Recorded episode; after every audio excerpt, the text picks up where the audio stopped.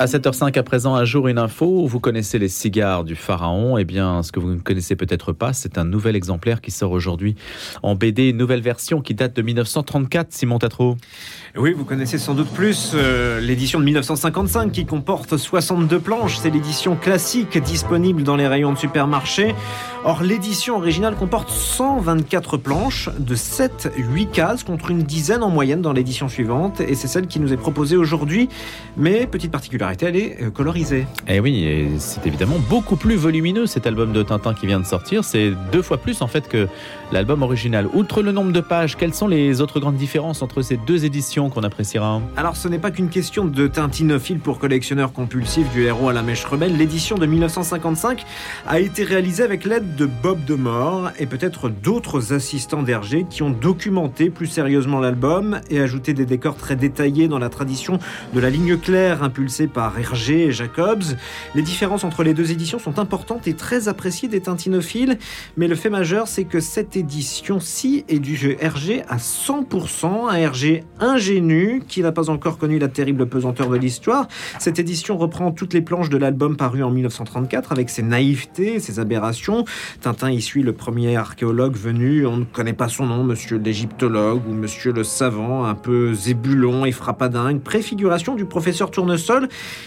Il est en costume et parapluie à Port Saïd alors qu'il fait 40 degrés à l'ombre, c'est dire s'il est loufoque, terme utilisé d'ailleurs par Tintin qui est lui-même en cravate. Il y a aussi, on les découvre, les agents X33 et X33 bis. Eh oui, ce sont les Dupont. Eh oui, qui apparaissent ici pour la première fois. Le polyptyque des images cultes défile, le fameux fakir qui hypnotise ses victimes, les vaches sacrées, Milou sacrifié à Krishna, le célèbre poison, Rajaja qui rend fou, les najas que Tintin arrive à détourner avec un peu de chocolat. C'est un détail qui ne subsiste plus dans l'édition suivante. Et puis la fameuse séquence de la rencontre secrète avec la secte kiosque, où les comploteurs sont habillés façon Ku Klux Klan, sans oublier le signe de kiosque qui figure sur les fameux cigares du pharaon, des images mythiques. Ah oui, vous parlez de complot. D'ailleurs, ce serait intéressant de faire un sujet Tintin et le complotisme, parce Ah qu'en réalité, dans tous les Tintins, il y a des complots. Ah bah absolument. C'est quasiment, ouais, absolument. Voilà, c'était quand même une leçon. Et pourquoi pas une émission un jour? Bah pourquoi pas avec vous, Simon. D'ailleurs, on essaiera de d'étudier le sujet. Et puis vous le disiez, cette première édition aussi est colorisée quand même. hein. Ah, cette colorisation n'est-elle pas une trahison? Elle l'est parce que ce n'est plus l'œuvre originale, mais elle a une vertu, celle de rendre lisible cette œuvre naïve introduite par un passionnant dossier signé Philippe Godin, l'ergéologue des éditions Moulinsart, une contextualisation bien nécessaire pour cette turbine à clichés de l'époque des années folles. Eh bien, on lira avec plaisir Les Cigares du Pharaon, première édition 1934, et donc colorisée, qui sort aujourd'hui. Les éditions Moulinsart Casterman. Merci de nous en avoir parlé, Simon Tatro. Ouais, si vous connaissez bien Tintin et en particulier les cigares du pharaon, vous savez qu'il y a un éléphant. hein, il y a une des planches, on voit des éléphants. On va parler de l'éléphant justement, mais rien à voir. C'est une revue de culture générale qui fête son 40e anniversaire aujourd'hui. C'est Guénel Le Soleux qui va nous en parler. Parler de ce sommaire de l'éléphant. Elle nous accompagnait euh, l'année précédente. Vous savez, on vous faisait gagner des exemplaires de l'éléphant si vous répondiez à une question. On va suivre d'ailleurs le même principe puisque Guénel aura préparé une question. Il a quelques minutes pour en parler avec vous. Bonjour Guénel Le Soleux. Bonjour Louis Dauphren. Alors cette revue de culture générale, peut-être euh, pour ce 40e anniversaire, pouvez-vous nous resituer un petit peu l'objet de, de l'éléphant et, et le sens de cette épopée éditoriale? Bon, alors j'aimerais bien que l'on ait 40 ans, mais nous n'en avons que 10, donc pour l'instant nous allons rester plus modestes. Oui, c'est numéro 40, pardon. Oui, oui. Voilà, exactement, c'est le numéro 40. Je vous ai vieilli 10 ans en à tort. janvier. Exactement. Alors, ben, le, le principe, c'était de, de, de proposer des sujets de, de- vraiment dans la, la pluridisciplinarité, c'est-à-dire que la culture générale, ce n'est pas que la culture, c'est aussi, ce sont aussi des sciences, donc des sciences dures. Donc, on propose tous les domaines du savoir. On s'adresse à tous. L'idée, c'est d'avoir une revue qui ne s'adresse pas euh, aux érudits, mais aux gens qui sont curieux, qui aiment lire, euh, qui aiment lire des textes qu'on essaie d'écrire les plus accessibles possibles, les plus agréables possibles, et avec des, des belles illustrations. L'idée étant de, de, de satisfaire la curiosité de tous. Alors il y a un papier sur l'exposition Munch par exemple, mais il y a aussi une interview de Jérôme Fourquet que vous avez euh, menée. Il y a un- en fait des sujets extrêmement divers. hein. C'est le principe de l'éléphant et de la culture générale justement. Exactement. Nous avons un sujet, par exemple, sur Louis XV, un sujet sur le golfe persique, un sujet sur Frida Kahlo, un sujet sur le théâtre de l'absurde. On a de la psychologie. Voilà. On, on a toujours une grande variété de sujets qui sont parfois liés à l'actualité ou qui sont indépendants de l'actualité. Quel est le public de l'éléphant, euh, Ganel Le Soleux? Alors écoutez, on, a manié, euh, vous parliez de Tintin tout à l'heure, alors on paraphrase un peu, chez nous on dit de 15 à 95 ans, c'est-à-dire que les premiers lecteurs se trouvent dans les lycées, on a pas mal de CDI qui sont abonnés. Et on a des familles où trois générations le vivent. Euh, donc vraiment, euh, on, a, on a une sorte de, de pic peut-être autour des, des jeunes adultes jusqu'à 40 ans et puis après ensuite pas mal à partir de 50, 50 60 ans euh, jusqu'à des, des, grands adultes. Donc voilà, on est vraiment une revue de, de tous les curieux, quel que, quel que soit euh, leur âge. 40e anniversaire, c'est 40e numéro, on pourrait dire. Alors évidemment, c'est un anniversaire qui n'est pas annuel puisque euh, vous paraissez à intervalles réguliers, mais il y a plusieurs numéros par an.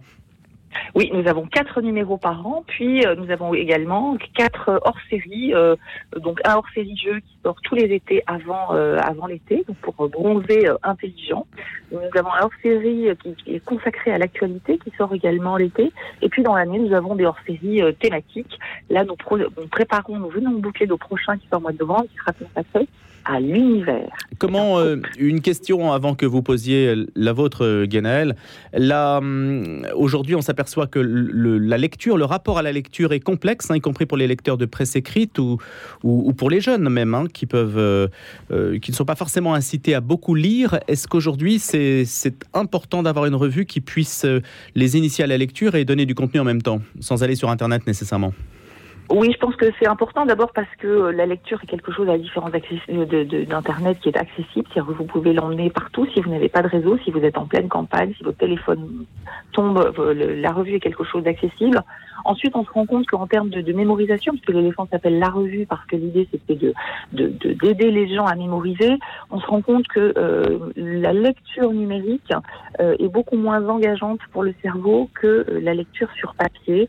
voilà, ça, ça a été documenté par, par, les scientifiques. Hmm. Et donc la mémorisation, le cerveau est plus actif dans une lecture physique que dans une lecture qui, qui est en fait qui est du scrolling. Hein. Vous lisez, vous lisez, vous lisez, et en fait vous n'avez pas de structure. Le fait, par exemple, tout, tout, simplement de structurer la lecture dans une page avec des colonnes, avec le fait de tourner la page, tout ça a des effets sur la mémorisation et puis aussi, je pense, sur le plaisir. On se rend compte que dans le monde du livre, par exemple, le livre numérique n'a pas du tout décollé. Hein. On aurait pu penser qu'avec l'accessibilité, aujourd'hui, le, le, livre numérique reste à 10%.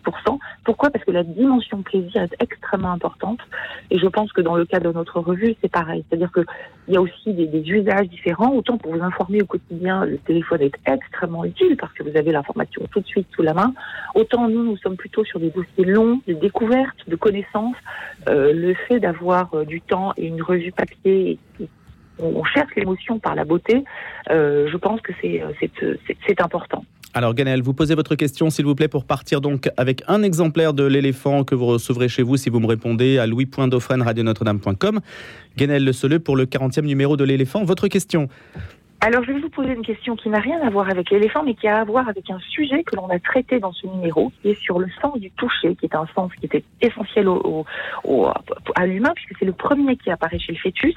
Et je vais vous demander combien pèse une peau d'adulte qui est la peau qui, accueille nos récepteurs, euh, combien pèse la peau d'adulte? Trois fois le poids de l'estomac vide, deux fois le poids du cerveau ou le poids du cœur?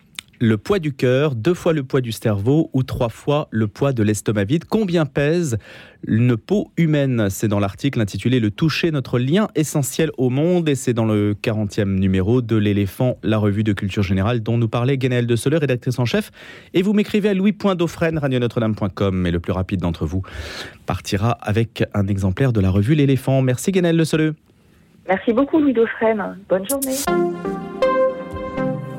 avec beaucoup de retard, mais on apprécie évidemment que vous succédiez les uns et les autres l'antenne. C'est à présent le sommaire de Paris-Notre-Dame que l'on va éplucher assez rapidement avec euh, notre rédactrice en chef Charlotte Reynaud qui va nous parler de l'hebdomadaire de l'Église à Paris. Bonjour Charlotte. Bonjour Louis. On va commencer avec une longue interview du cardinal André 23 à l'occasion de ses 80 ans. Oui, on a vraiment eu cette chance de pouvoir le, rencontrer euh, à l'occasion de, ses 80 ans. Il va les fêter le, 7 novembre prochain. Et donc euh, voilà, nous avons trois pages, euh, trois pages où Monseigneur 23 revient sur sa vie, sur le sacerdoce, sur la manière dont il voit aujourd'hui la société et l'Église. Et c'est passionnant à lire. Alors, on peut dire, sans trop éventer l'interview, est-ce qu'il a une idée directrice aujourd'hui? Parce que, mine de rien, il y a quand même pas mal de choses qui se sont passées depuis qu'il est parti. Euh, je dirais qu'il a un regard clair. oui. peut-être plus qu'une idée directrice, mais ce qui est agréable quand on le lit, c'est qu'il y a, il y a de l'espérance, qui n'est pas de l'espérance hmm. naïve ou de, forme. il y a cette manière, il a, il a un sens de la formule euh, absolument génial et avec une apparente simplicité, dit des choses très justes très profondes. Et, et, du coup, il a, il a ce regard euh, à la fois euh, sans concession mais apaisant sur la société et l'Église et les différentes crises que nous traversons. Et, et c'est assez apaisant à lire finalement. Longue interview du cardinal 23, ancien archevêque de Paris, à l'occasion de ses 80 ans. C'est à lire dans PND cette semaine. Une interview sur la Toussaint à présent. Oui, euh, évidemment, on fait un petit euh, un petit rappel spirituel, on va dire, sur euh, la Toussaint et la communion des saints, voilà, qui n'est pas valable que le jour de la Toussaint, puisque le principe de l'éternité, c'est de ne pas avoir de date de péremption, donc on a besoin des saints dans notre quotidien tous les jours. Et on nous avons demandé à monseigneur Dubois, qui est responsable du promotorat de la cause des saints pour le diocèse de Paris, de nous en dire un peu plus. Et il y a aussi des ateliers oui, euh, c'est les vacances de la Toussaint, vous le savez. Il y a beaucoup d'enfants qui sont euh, dans des patronages, des centres de loisirs qui sont euh, liés à des paroisses au diocèse de Paris. Et dans ces patronages, il y a été mis en place des ateliers de la Toussaint.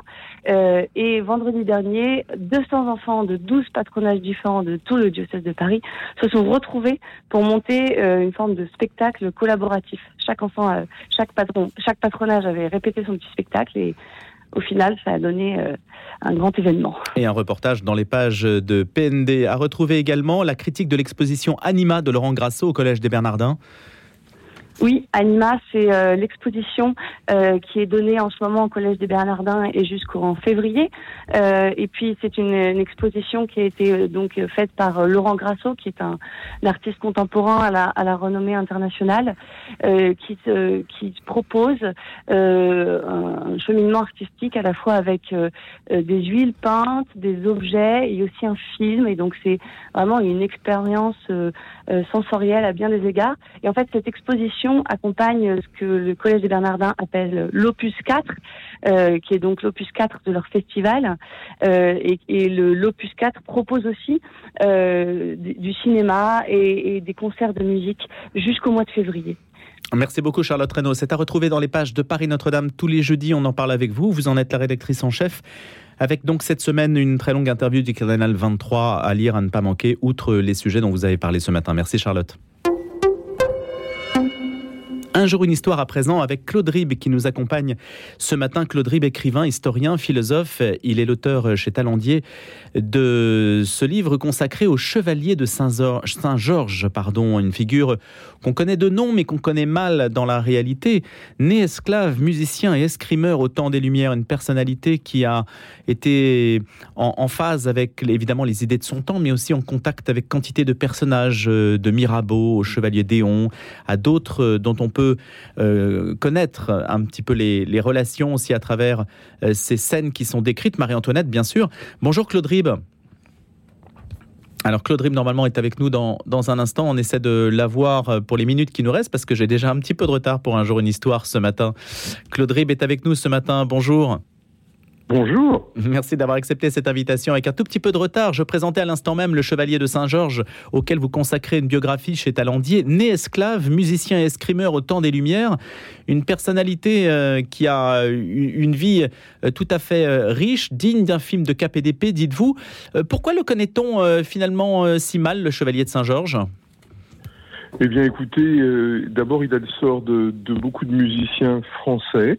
Qui sont moins connus que, que les musiciens d'outre-Rhin. Euh, il faut y voir des, des raisons euh, qui sont assez simples parce que la, musique française d'une manière générale de cette époque est moins bien connue et puis aussi peut-être à cause de, de ses origines qui ont fait que certains historiens pendant longtemps l'ont négligé.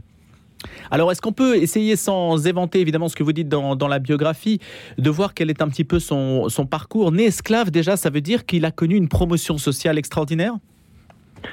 Promotion sociale, si l'on veut, dans la mesure où son, père est quelqu'un qui est relativement euh, aisé, et même, euh, même très aisé, qui est un colon euh, vivant à la Guadeloupe, un colon d'origine hollandaise. Euh, et qui va, comme beaucoup de colons, amener son fils à Paris. Alors, ce qui est un petit peu original, c'est que, euh, à la différence, par exemple, du père du général Dumas qui laisse sa, compagne, euh, sa concubine esclave aux îles, celui-là va la, faire venir avec, euh, avec son fils et donc euh, le, le, le, le, couple en quelque sorte va, va élever l'enfant. Alors promotion sociale il y aura dans la mesure où le chevalier de Saint-Georges, s'il était resté aux îles, aurait eu une, condition euh, de, garçon libre, mais probablement sans, sans, sans, grande possibilité de, de, faire carrière, hein, parce qu'il souhaite être musicien, alors que ici, il a, malgré l'ambiguïté de la situation des, des, des gens euh, qui étaient comme lui, qui étaient métis, qui venaient des, des, colonies, il va avoir effectivement une vraie, une vraie carrière, il va, il va devenir ce qu'on appellerait une star. Claude Rib, comment euh, insérer sa personnalité dans le débat euh, toujours très houleux depuis une vingtaine d'années sur les questions mémorielles, le rapport à l'esclavage, tout ça? Est-ce que c'est compliqué d'écrire sur un personnage comme le Chevalier de Saint-Georges? Ça n'est absolument pas compliqué parce que de mon point de vue, euh, des personnalités telles que le chevalier de Saint-Georges ou le général Dumas que je citais à l'instant, oui. c'est la meilleure manière d'aborder ces questions.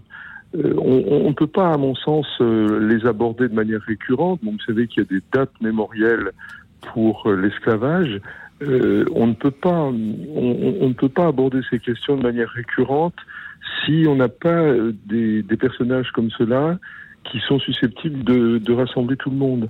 Et je trouve que le chevalier est très rassembleur. Moi, ma, ma vision des choses est extrêmement simple, c'est qu'on doit, euh, on doit euh, promouvoir, en tout cas réintégrer ou intégrer dans, dans, dans ce que j'appelle le panthéon national, hein, qui n'est pas un panthéon physique, ces grands personnages. Et c'est une manière justement de montrer que euh, bah, malgré malgré ces difficultés, bon, qui étaient euh, l'esclavage et puis aussi le, le, préjugé de couleur, hein, parce qu'il a été, mmh. il a échappé à l'esclavage, mais il n'a pas échappé au, au, préjugé de couleur, même en, en arrivant au sommet.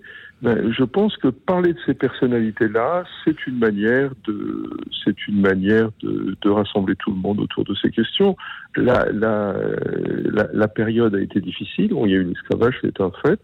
Euh, ben, pour en parler, je pense que plutôt que de faire euh, faire tomber les, les, statues de manière physique ou symbolique, mmh.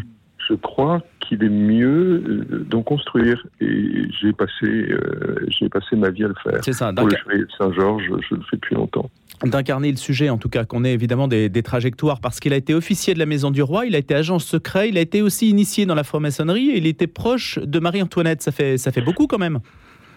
Oui, alors en ce qui concerne la franc-maçonnerie, euh, il, il s'agissait d'une franc-maçonnerie qui faisait surtout de la sociabilité. Il était surtout franc-maçon, je pense, parce qu'à cette époque-là, euh, beaucoup de gens l'étaient. Il y avait même des ecclésiastiques. Bon, là, il y avait eu des, des premières condamnations, mais euh, c'était quand même une forme de sociabilité. Et pour lui, c'était aussi une manière mmh. de comment dire de, de, de, de, faire de la musique. Il y avait des, des orchestres qui étaient euh, créés autour des loges, donc il ne faut pas y voir une, une attaque particulière de, de l'Église. Pour le reste, euh, oui, il a une carrière militaire bon, qui correspond à, sa, à, son parcours social. Son, son père et son père tient à, à le placer, dirait-on, donc il l'aide euh, financièrement, ce qui lui permet d'obtenir une charge et surtout de se rapprocher de la cour. Euh, il entre dans la maison du roi comme euh, comme euh, comme officier de cavalerie et il va poursuivre ce, cette carrière d'officier de, de, cavalerie même pendant la Révolution. D'ailleurs, il, il, a un rôle assez tiède. Hein. Il est, euh, euh, Merci, Claude il est un ardent révolutionnaire, à la différence du chevalier de Saint-Georges, parce qu'il a, il a, c'est un homme de l'ancien régime. C'est ça. Merci beaucoup, Claude Rib, de nous en avoir parlé. Il y a tellement de choses à dire sur cette figure. On retrouvera votre biographie aux éditions Talendier sur le chevalier de Saint-Georges. Merci beaucoup d'avoir été l'invité d'un jour une histoire.